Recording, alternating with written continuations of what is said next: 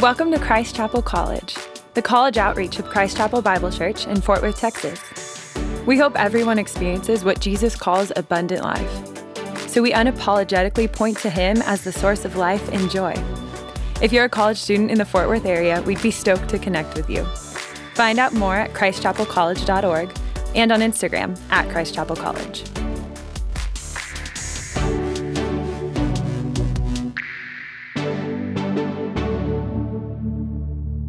Good morning. How you guys doing? Good. Great. Okay, cool. nine a.m. What's up? We're doing this thing. Let's get this. Cool. Hey, uh, so today we're going to be in Romans chapter five, like Ben was talking about. Um, and uh, if you have your Bibles, you can go ahead and turn there right now. If you have your phones, you can open up to that. Um, one of my uh, favorite parts about my job of being the college men's director here for this ministry is that I get to hear um, a lot of the crazy college stories that you guys often have, you know, um, you know, just because it's like these crazy moments, these spontaneous moments that you don't really know what's going to happen. Um, and then it turns into this crazy, awesome, like m- memorable story.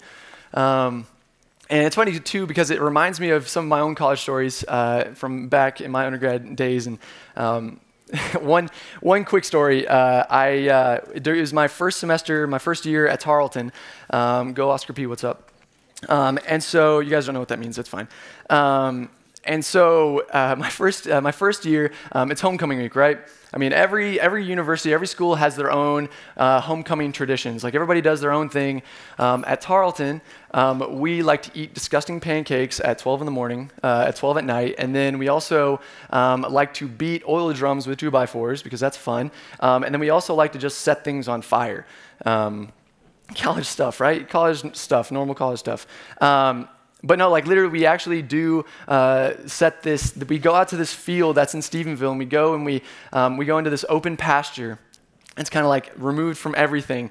And we go and uh, this this student organization called the Plowboys come and they, it's weird name, I know, um, but they uh, take these hundreds of thousands of diesel-soaked wooden pallets and create this monstrous three-tiered, what looks like to be a birthday cake.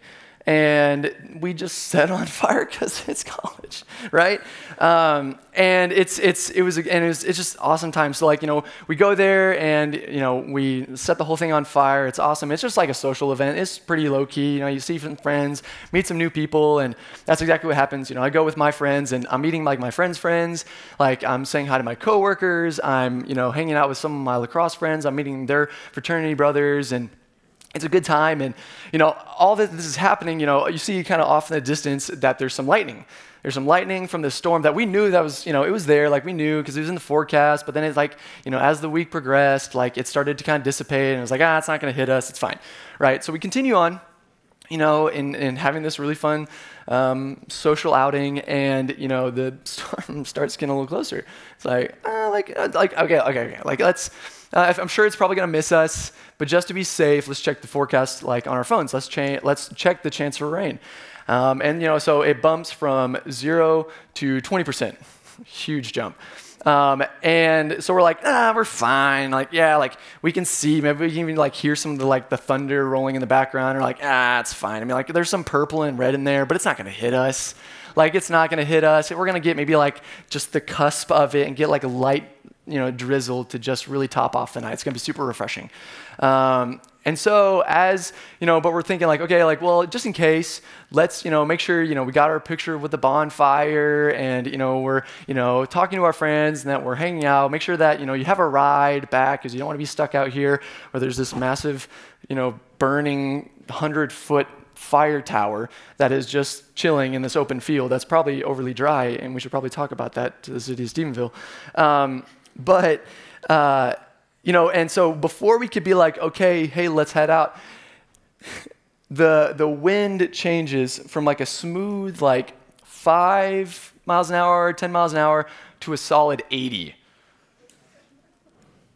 Guys, the entire moment just changed. The entire the entire atmosphere just just went from zero to one hundred in the fastest way you can imagine, because now this one hundred foot fire tower that is just roaring in this field has now gone from vertical to horizontal and roaring across this open field, as there's now that now that there's this dust and this and all these embers are now flying through the air, landing and singeing people's clothes.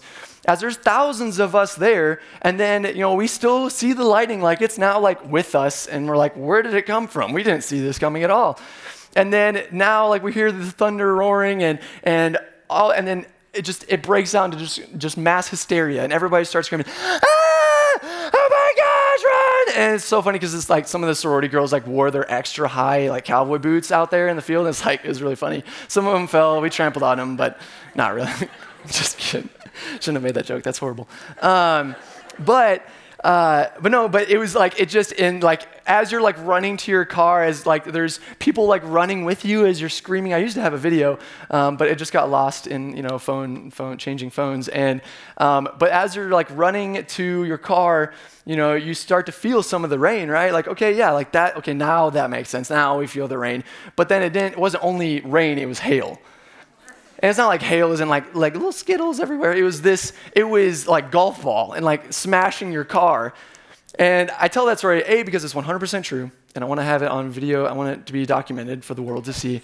But also because I think, I think that oftentimes, if I'm going to be real, sometimes our college experience and honestly just life can be just that, right? Like we can have, we can have our, our, sometimes our college career can go from really fun to really bad, really fast. In a moment's notice where, you know, we're, we're having a good time and we're creating memories, but then these horrible things happen in our life that we don't really get the, that we don't really have a say in whether or not we are participating in it. And I can't imagine for you guys specifically, because you guys are having to navigate some of the funnest years that you, that you're going through during a pandemic that was just dropped in your lap with no manual of what, how you're supposed to do college. And like, this aside, please hear me say that you guys are doing a really great job. You guys are doing a really great job with what has been dealt to you. And, my, and our staff, our hearts break for you guys, because we know that a lot of the, the recruitment stuff that's been going on that you guys have had to be a part of, like so many Zoom meetings, and I mean, just, I mean, Blackboard and classes in general. I mean, like, come on, that's that's tough. Like, I get that. And like, even that, but like the social, it's like the social aspect of it is hard. So it's it's it's hard all the way across the board. It's hard, it's hard mentally, it's hard emotionally, it's hard socially, it's hard psychologically. It's just, it's hard, it's hard physically, it's hard across the board. But and I'm like, and nobody really wants to say that, because, you know, nobody wants to be like the the wet blanket or the buzzkill. But it, but we can we can say that, like, college can be hard. And in the Bible, there's this uh, there's this word that oftentimes is used to describe what those kind of hard moments mean, um, and that word is called suffering. And in these in these five verses that we're going to be getting into, that Paul writes at the beginning of uh, Romans chapter five, I think is really going to help us make sense of what we do with that suffering, even in a twenty-first century context. So let's go ahead and honestly just jump right on in, um, and you'll, you guys will see what I mean. So let's go ahead and read uh, verses, starting in verse one of Romans chapter five. Therefore, since we have been justified by faith, we have peace with God through our Lord Jesus Christ, that through him we have also obtained access by faith into this grace in which we stand, and we rejoice in the hope of the glory of God.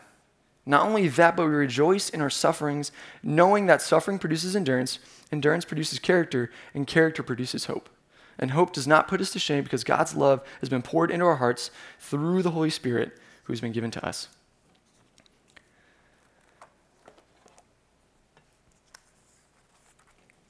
I think what Paul writes in these five verses, I think um, there's it gets it gets kind of hairy, because this is, I mean, Romans is this one long argument that Paul is trying to make, and It's it's really interesting because in these five verses, Paul, um, there's a, there's two major segments uh, that we're going to get into uh, with a really clean break um, that uh, really sets up the rest of his argument throughout the rest of Romans. So um, it's the first. Let me let me just go ahead and um, say that there's a lot of life and application in these verses. So I don't want you guys to miss this.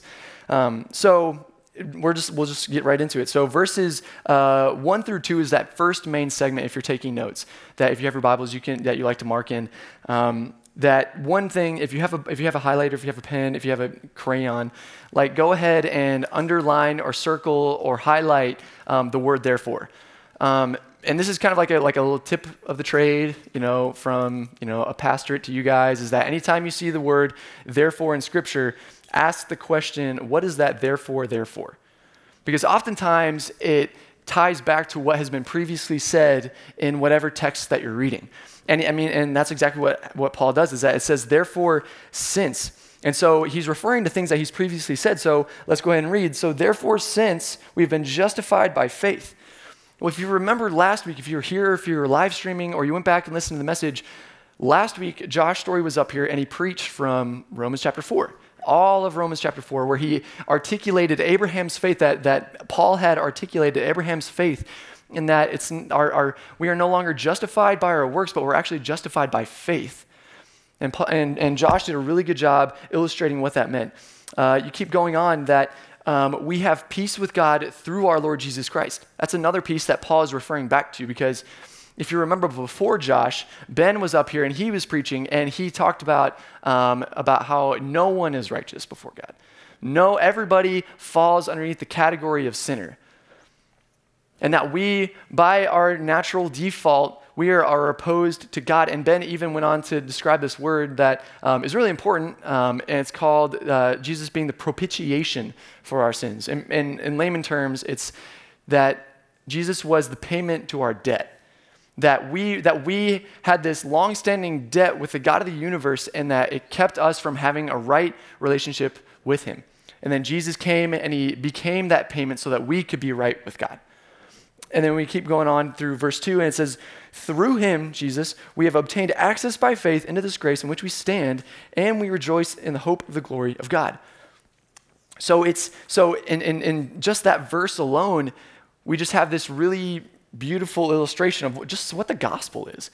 The gospel of Jesus Christ is that he came, died for our sins, took on the debt that we owed God, and made it to where we could have free, unlimited access to an all-loving, all-knowing, all-powerful, and all-present God of the universe and fabricator of reality that was free because of what Jesus Christ did.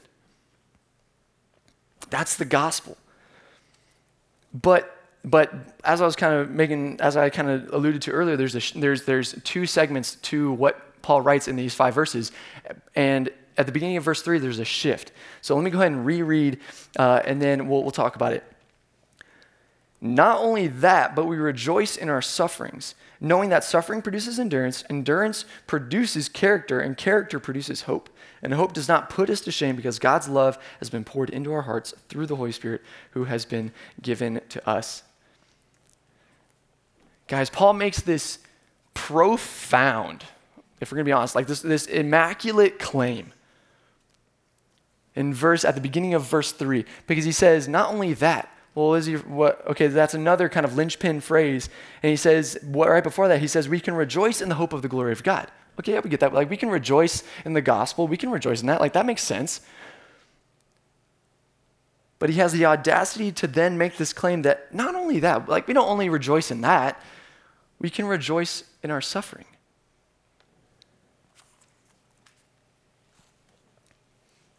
Here's the thing.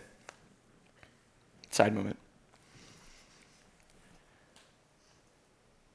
We oftentimes have a temptation to take verses like these, Romans chapter five, verse three, and turn them into these cutesy, quotable, Instagram bioable phrases that are just like, that we kind of just water down. We we take the meaning and, you know, we just kind of water it down to be this cutesy phrase.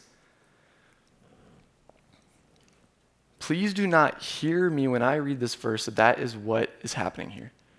This is not a verse that is making light of suffering in any capacity.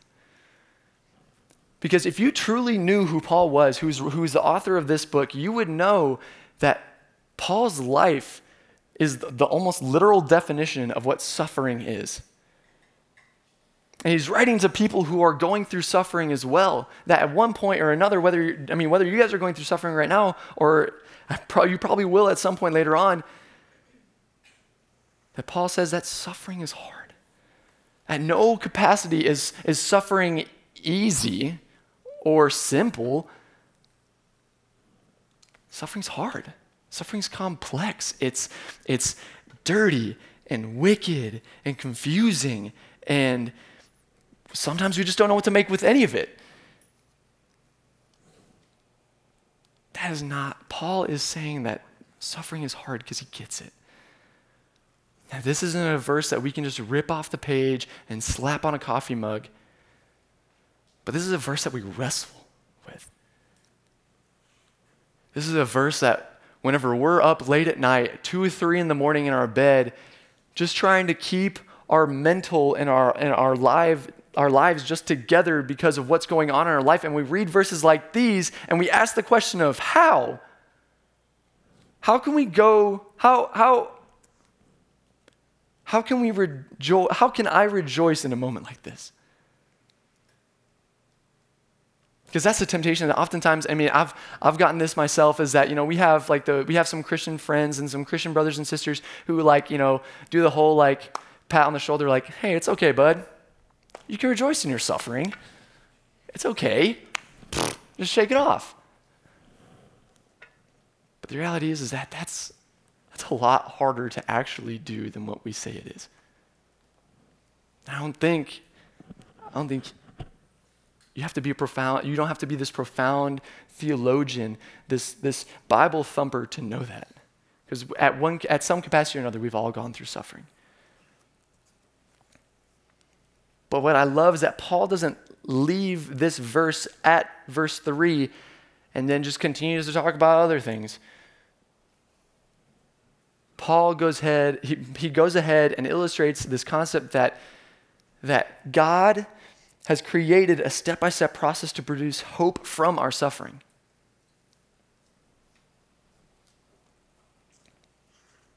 So that's that's still kind of vague.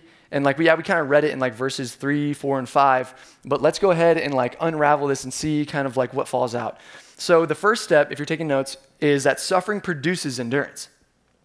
And this isn't, I mean, whenever I think of this, I think of, you know, you think of the word endurance, you think of, you know, suffering and, and enduring. You think of, I mean, to me, you think of um, exercise, right? Ex- like that's not like a new concept, like, oh my gosh, exercising, what's that? But like, you know, you, you understand the concept that you like you like you you like you work out and you you go to intentionally tear the fibers, the muscle fibers in your body so that they'll rebuild stronger, right?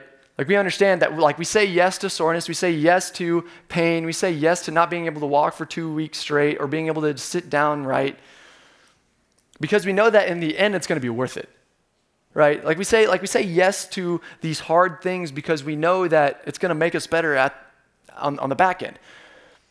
And as I was kind of like diving through, I was kind of doing some studying, and like really kind of like just kind of like really just working this way through. I was just kind of like thinking about like what else do we do this year? And like, I mean, kind of like dialogue with me, like what else do we do? What else do we kind of like have this concept with in our lives? And I think it's funny. Um, Because I'm still, I'm still, I'm, I'm still a student. I'm getting my master's right now at Southwestern, and um, I know all the studying that you guys are going through. Um, and honestly, maybe it's sometimes we say yes to these long, long hours of suffering behind a textbook and being behind Blackboard, where we have to do these discussion boards because we know at the end of it we're gonna have to, we're gonna have to get the grades to end up getting, the, get the degree to then so that we can get the job. You know, we say yes to those things like those. I mean, this is, this one is going to hit a little home, but, you know, just full transparency up here. Um, maybe you say yes to rocking the jar of peanut butter with, like, the spoon buried inside of it that is in the convenient little carrying case that you can put in your backpack because you want to maybe save a little money so that you can maybe go out and go blow it at Windstar, like on the weekend, right? Like I, I may, I can neither confirm nor deny if I've actually done that. So, um, full transparency. Uh, and it's, I say those things, but and like we do that with so many other things in our life. Like we we do this, we say yes to these things because we know that in the end it's going to be worth it. And stick with me. It's funny then, then that we don't that we don't quit whenever we're doing those things, right? Like we know that like whenever we're saving money, we're doing these things. We're we're we know that because at the end of it, it's going to yield some some some results. Why don't we do that with our faith? Why is it that whenever we go through hard times or that hard times are knocking on our front doorstep and that we don't really get the, the decision whether or not we partake or not, that why do we use those things as disclaimers or, or as pieces of proof to go against the existence of God?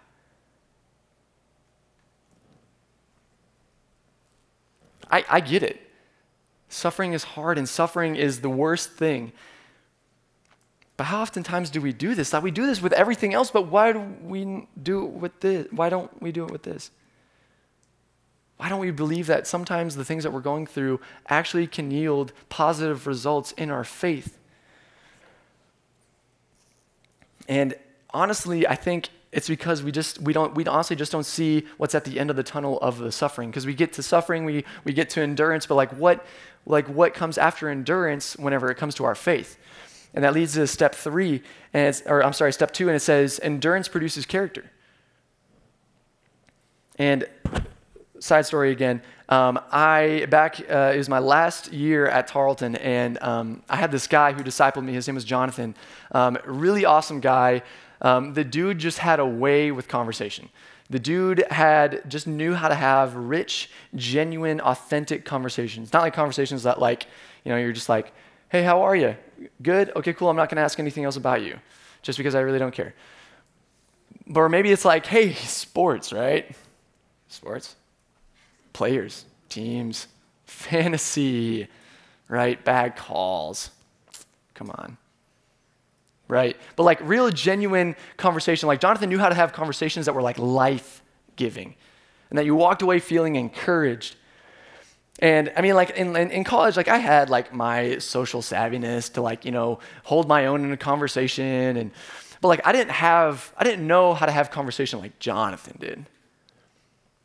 And so in this discipleship relationship, you know, for a year, for week in and week out, every single week he would he would drag me, sometimes by my teeth, uh, out to Walmart parking lots and parks and have these these uh, conversations, these biblical uh, conversations, engaging with complete strangers. And, you know, he handled it like a pro. Like, it was fine. Like, I was there, and I'm like, I have my popcorn. I'm like, yeah, you're going to get saved. Mm, heck yeah. But then it was like, he looked at me and was like, okay, your turn. And I'm like, hmm, I come again? And I did, so we did that for about a year. And it was some of the, it was like one of the most, it was one of the most awkward years of my life just because I had to engage with these complete strangers in Walmart parking lots, not really knowing how to like, navigate my way through intentional conversation to really hit the person that who I had just met really in the heart and really ask them the like really juicy questions and really get to share with them the gospel of Jesus Christ. But after a year of doing that, of Jonathan holding my feet to the fire and holding me accountable to doing those things,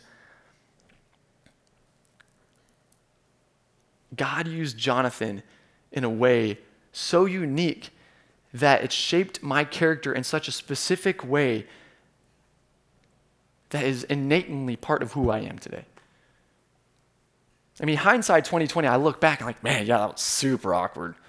But like, I also see that it was something that God was using. It was a vehicle for, for what God had and what he had to do inside of me to shape this character that now was going to stick with me for the rest of my life. and how that character then influences other people in other ways that I don't see. And none of it is by my own power. It's all by God and what he's done through people into my life. And I mean, but let me go ahead and ask this, like, what is that for y'all? Like, obviously, you guys don't have a guy named Jonathan. You guys don't have, you know, you guys weren't out in Walmart parking lots at eleven o'clock on a Thursday asking like, hey, Patricia, how's it going? What are you up to? You gonna go get some groceries? Cool. Hey, can we hold you up for five minutes? Like, obviously, that's not, that's not like maybe like what you guys have, have or maybe going through. Maybe that's not maybe the thing that you're in, enduring, but what are some of the things in your life? I take take the self the, the the the chance to self-examine your life and being like, what are some what are some of the hard things that I'm going through?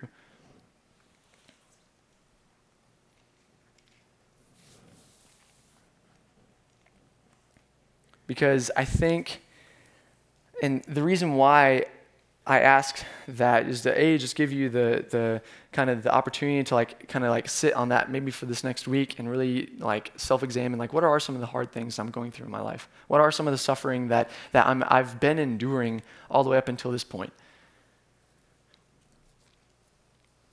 Because if I if I if I if I can be real with you guys, that I know that some of you are probably tired, and that's fair. Like it's it's it's tiring to go through this per, this constant process of having to continually endure. But guys, please hear me when I say this. Don't give in to the temptation just to numb the suffering and the enduring that you're going through. Don't numb it. Like I know I like I get guys, I get that you're tired. But please don't miss that this could be an opportunity for God to shape a character inside of you that, that is so specific to you that's going to influence you and so many others that you're going to come in contact with in later in life.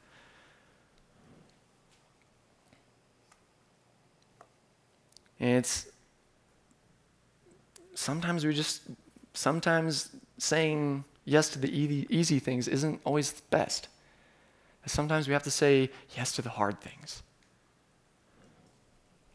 But then that kind of begs the next question is that like, well, what does character do? Like what does char- like what good does character produce in my life? Like what's the, so I mean, like, okay, like suffering, yeah, I have that. We all have that. Like endurance, like, okay, like I've been going through it, but there really isn't like a way out.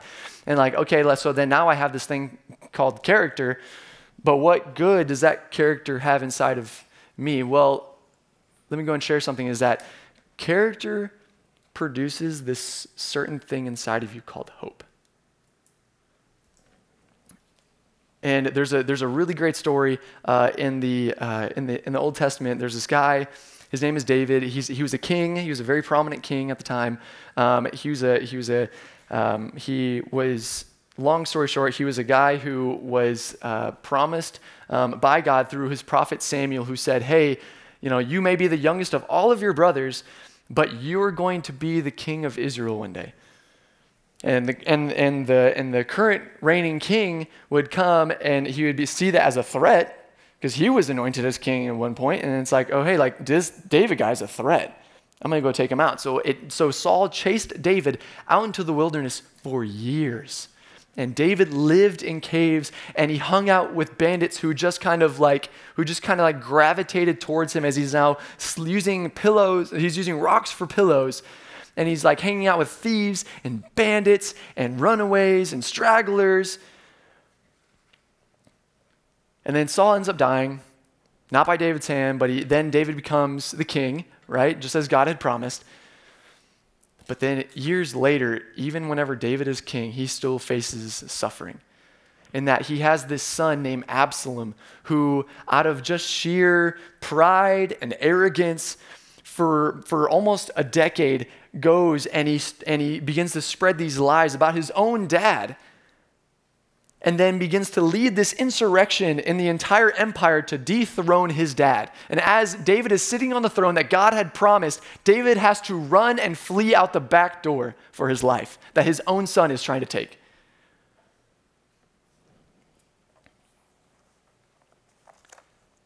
But in the midst of that suffering, listen to what David says. that this is his heart. In Psalm thirteen, starting in verse one, he says, "How long, O Lord, will you forget me forever? How long will you hide your face from me? How long must I take counsel in my soul and have, a, and have sorrow in my heart all day? How long shall my enemy be exalted over me? Consider me and answer me, O Lord my God. Light up my eyes, lest I sleep the sleep of death, lest my enemies say I have prevailed over him, lest my foes rejoice because I am shaken. But I've trusted in your steadfast love. My heart shall rejoice in your salvation. I will sing to the Lord because he has dealt bountifully with me." This is a guy who's gone, whose entire life is marked and, and his entire story is just chalked up with suffering.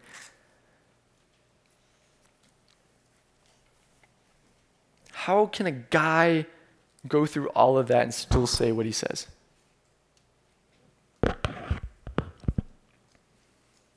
Because he went through God's process to produce hope from suffering. And that David's character may have been marked with suffering, but his life was known for his hope in the Lord. And that David's life is one of the best depictors of what this process is.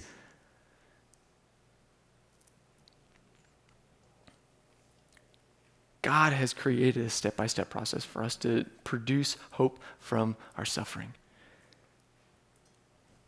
Guys, do we trust that? Do you trust God in the hard things that you're going through? Maybe, maybe, maybe, maybe you didn't get into the sorority or the fraternity that you wanted. Maybe you didn't even get into one at all because nobody wanted you.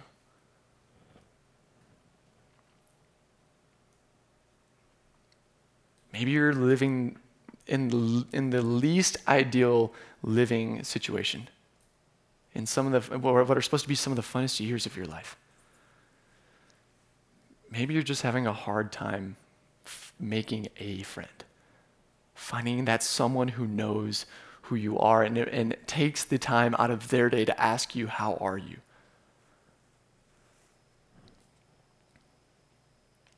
In all these hardships and suffering, do you trust that God will still bring about something beautiful?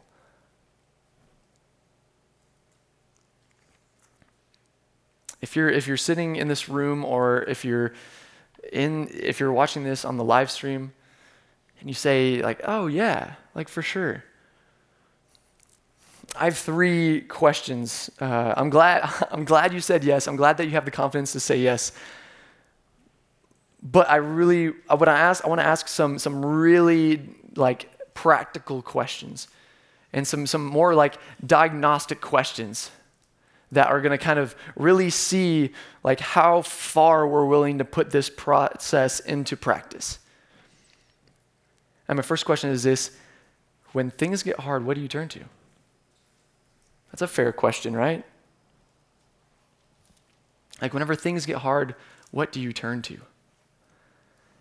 Because oftentimes we turn to these things that we think are going to remedy our suffering, but how often do we just go back to that same thing over and over and over again? And the thing that makes this so hard is because this looks different for everybody all across the board.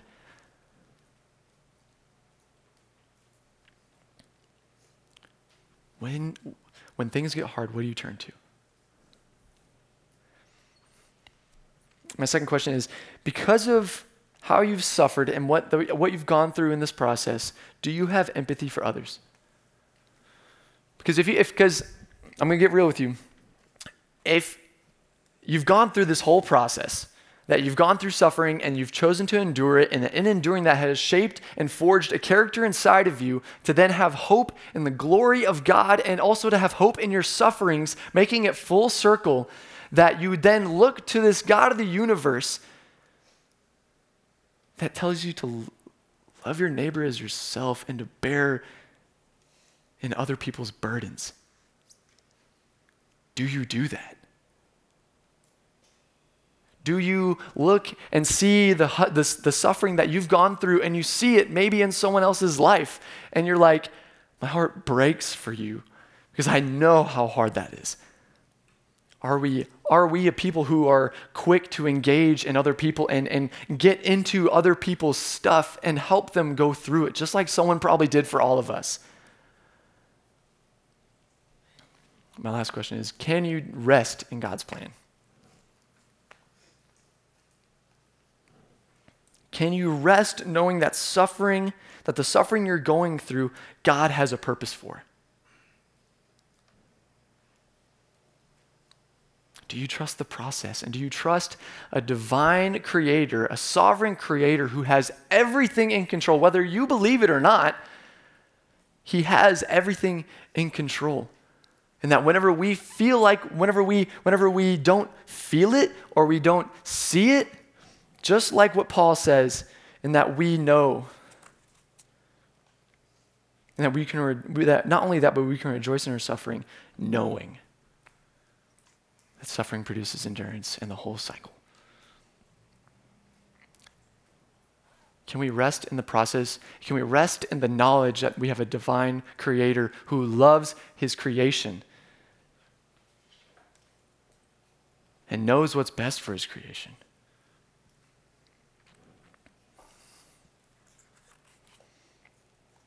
Guys, our prayer as a ministry is that you guys would know that God of the universe. At the end of the day, do you know who Jesus Christ is and what he did for you and, and, and gave you the ability to have all access to a God that loves you and that died for you? Do you know that kind of love? And that in that love that we can know that then we are now going through this process, that as we go through this process, we know that God's hand is, is with us every step of the way. That we can rest in the idea that things may be hard right now, but one day things will be better. Do we trust the process, and do we, do we trust a divine creator with our lives and our suffering? Let me pray.